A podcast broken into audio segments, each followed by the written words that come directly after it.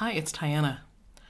And this morning I decided to get up and get dressed like I do every morning, and decided to do the dishes that have been sitting on the side of the sink since I made my modest little holiday dinner a week ago, because today is the thirty-first of December as I'm recording this. Um, and while I was washing my dishes in the quiet of the splashing of the water and, you know, the soaping of all of the things, um, I started to think about a friend of mine who has a habit of telling me that I work too hard. And they say it like as sort of a knee-jerk reaction, regardless, like if I've said that I stayed up until two a.m. the night before grinding out on a project, or if I say like I had two one-hour meetings on a Wednesday afternoon. Um, and like, I know that what they are saying is really based in a, a deep affection for me because of the relationship that we have, um, and a deep caring. I know that's where it's coming from a lot of the times, but also because I know this person really well, uh, I realize also that a lot of the other place that this is coming from for them is they don't understand what it looks like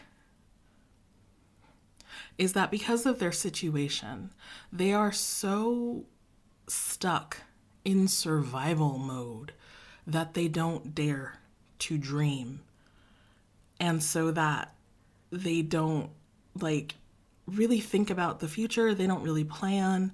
Um, and they're always like literally just putting one foot in front of the other and keeping their nose to the ground, you know, for fear that something might fall apart, you know, and I understand that very much, but also this inability for them to dream because of the situation they are in means that they don't really understand what it looks like to be moved by passion. And I'm somebody who, like, I, I'm not a grinder. Like, I'm not going to spend every day, you know, sitting at my computer for like very structured blocks of time to make a thing happen. I have to be moved by spirit, I suppose is a good way to say it.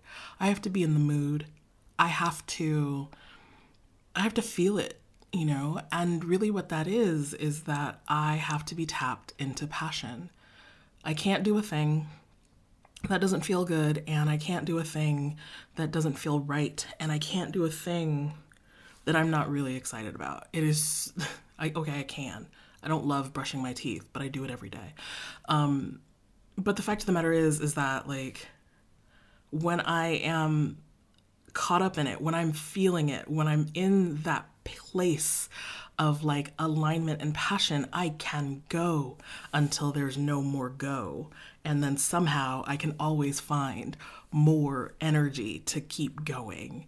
Um, because that's what it's like when you're somebody who can be tapped into yourself that way. Um, but my friend doesn't understand that.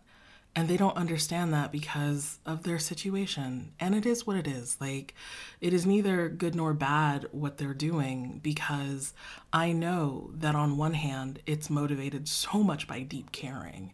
But I also know that on the other hand, it is motivated by fear from their own lived experience. And so on this last day of the year twenty twenty-three, while I was washing my dishes and preparing my lunch, I realized that, like, because it's a nice reflective time, right? Um, I realized that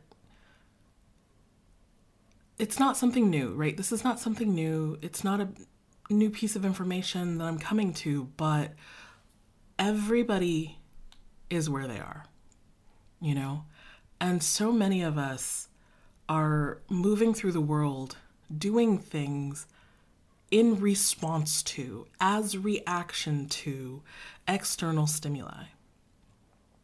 These things, like, we are living these lives that are shaped and conditioned by the environments that we're in, the people we're around, the possibilities and the access that we have that is limited by the systems that are everywhere around us all the time.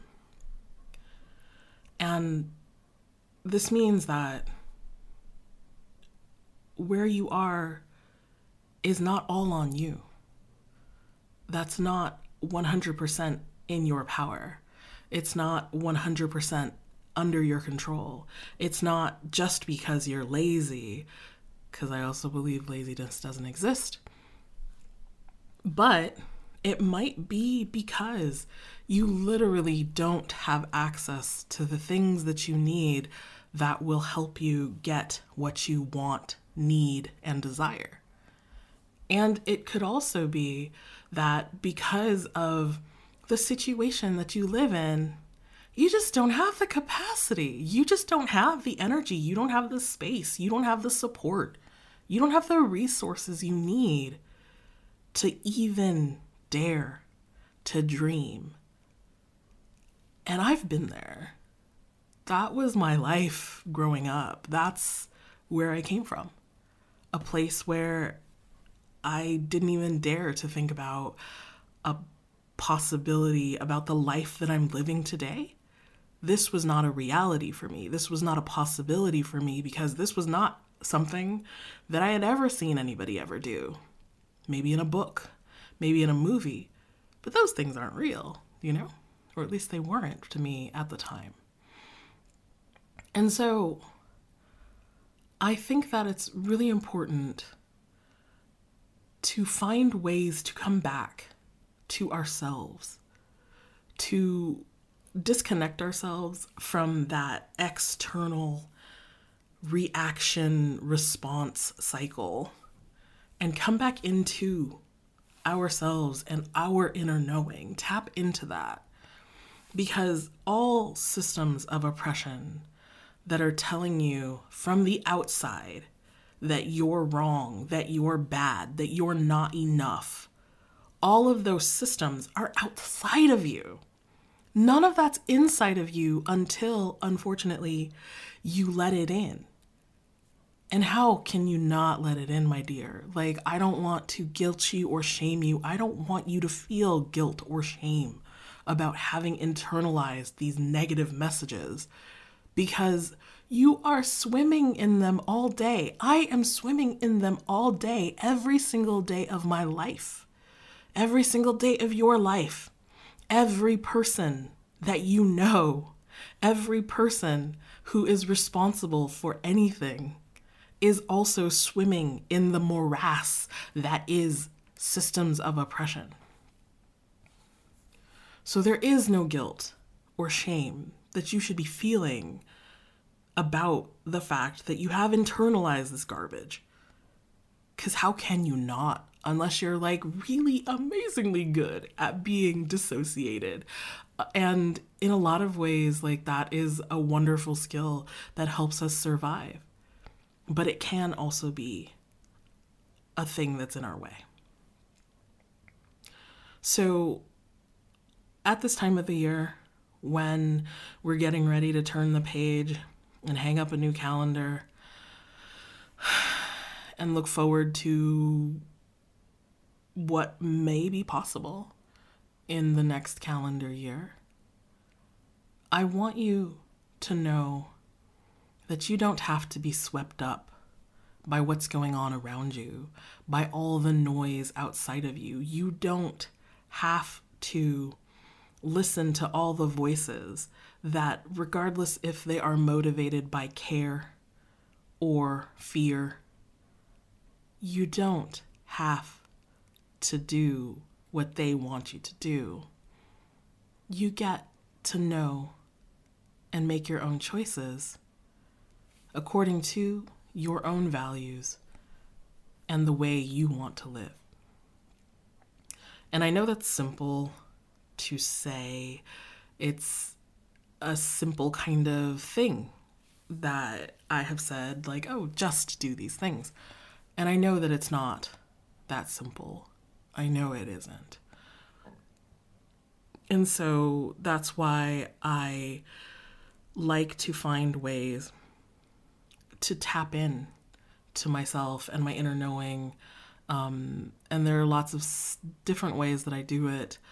But one way that's very helpful is to be curious about myself, about why I do the things that I do, about why I act the way I do, about why I want what I want, or why I'm afraid of what I'm afraid of.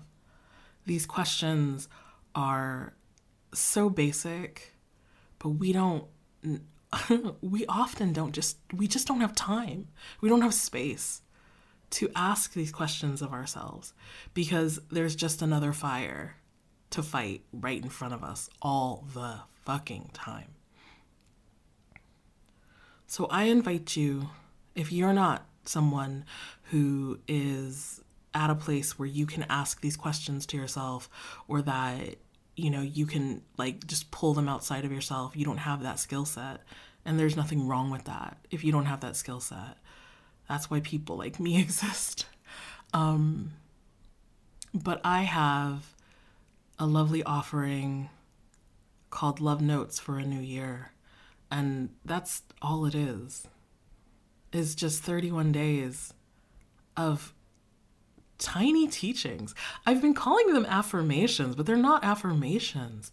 They're tiny teachings.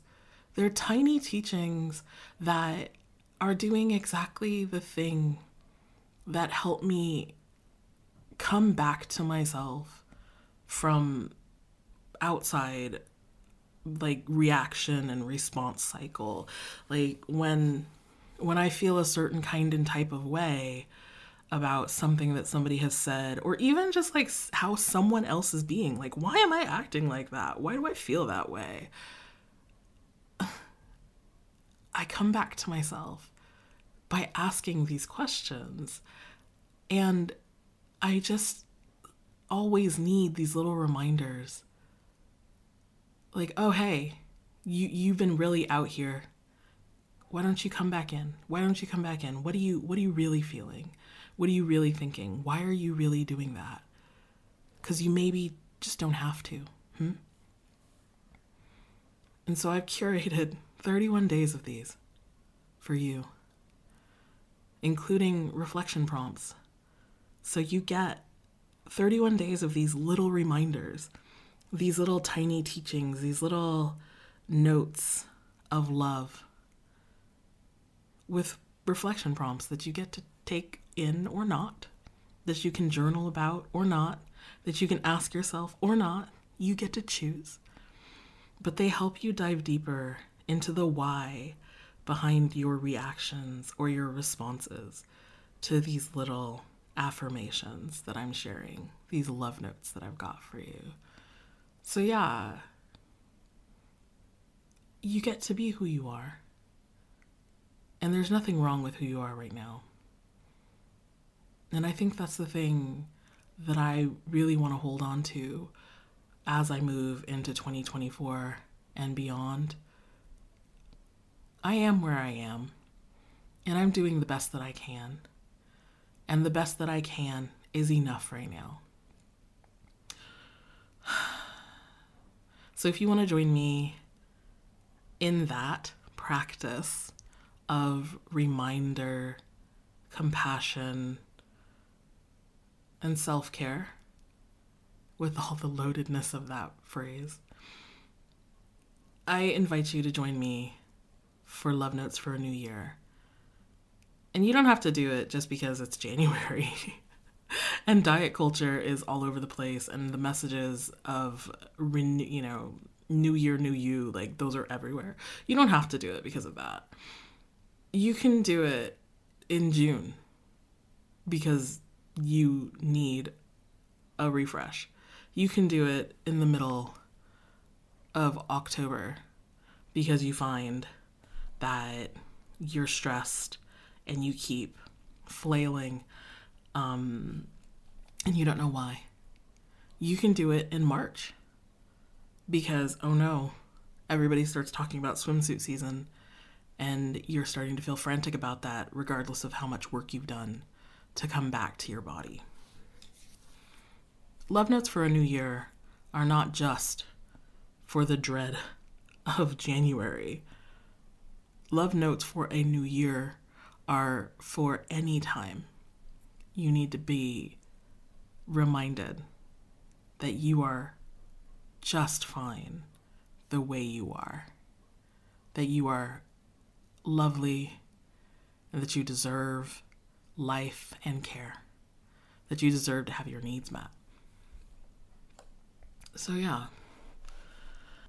So if you'd like to join me and let me send you love notes, then come learn more and get signed up at tiana dodson dot com backslash love dash notes. That link will also be in the description. So I wish you a wonderful slide into this new year. And I hope that you get to realize and you have space to become more yourself in the new year. With all my big fat love, this has been Tiana, and I'll talk to you later.